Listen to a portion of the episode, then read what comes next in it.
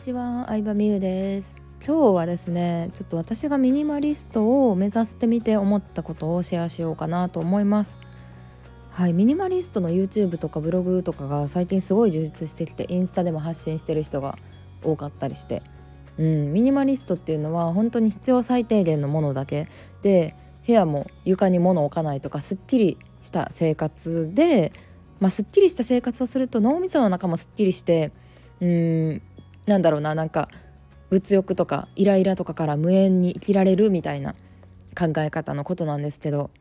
うん。まあ、アメリカから流行り始めたんですよね。アメリカってまあ消費者社会って言われてて、ま、アマゾンだったり、まあ、ウーバーイーツとかもそうですけどうんアップルもそうですけどどんどん新しいものを作ってどんどん新しいものを売る、えー、どんどん消費者活動を活発化させる。それによって経済は発展したけど同時にゴミも出るしうん。結局買ったのに使わないみたいな人も増えてちょっと社会問題になってる、まあ、反動としてミニマリストっていう考えができたって感じなんですよね。でそれを私もちょっと実践してみまして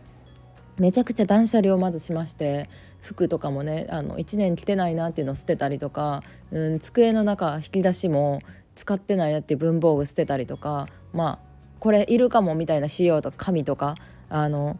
うん、ちょっとミスったなってもの保証書とかもブランドの何ですか？保証書とかも全部捨ててしまったんですけどまあでも部屋がすごいすっきりしましたね。あの夫婦で住んでるんですけど2人でね断捨離をしましたね。キッチンとかキッチン周りとかお風呂場の掃除道具とかも靴箱とか履いてない靴とかも捨ててもう本当にねこんなにいらんもんあったんかってちょっとびっくりしたんですけどやっぱ頭の中がすっきりした感があってよかったです。よかったんですけど一つちょっとミニマリストとは離れるけど自分の中でのね気づいたことがあってそれは何かというと、うん、やっぱり私服が好きだなと思いました。うんまあ、物はシンプルに本当服なんてそんなにねあの数なくていいとは思うんですけどでもミニマリストをやってみた結果やっぱり可愛い服は着たいなっていうのは消えなかったのでこれは私のアイデンティティというかなんか本当に好きなことなんだろうなっていうのに気づけた意味でもちょっとミニマリストをやってみてよかったなと思います。これはね誰にでもきっと当てはまるんじゃないかなと思うんですけどまあいくら断捨離をしても部屋の掃除しても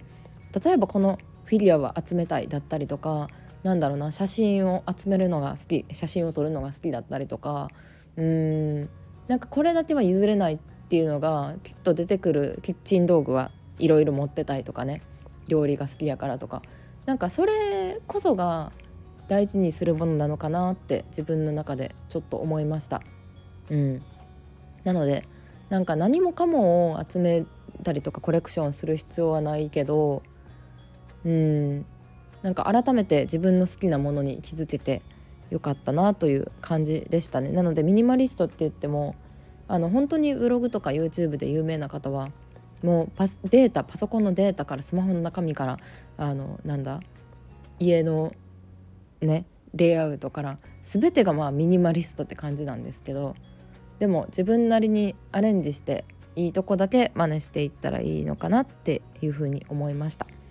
ぜひミニマリストうんそうだなミニマリストのトップオブトップというと渋さんっていう人が有名なんですけど YouTube で、うん、検索してみたらすぐ出てくると思うんですけど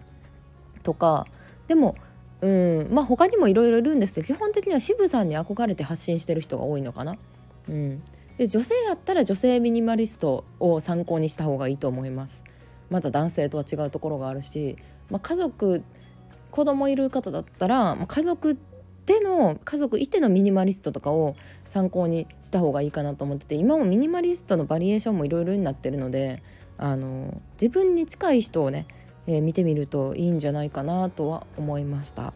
はいそんな感じでミニマリストを真似してみた感想でした。今日もありがとうございました。バイバイ。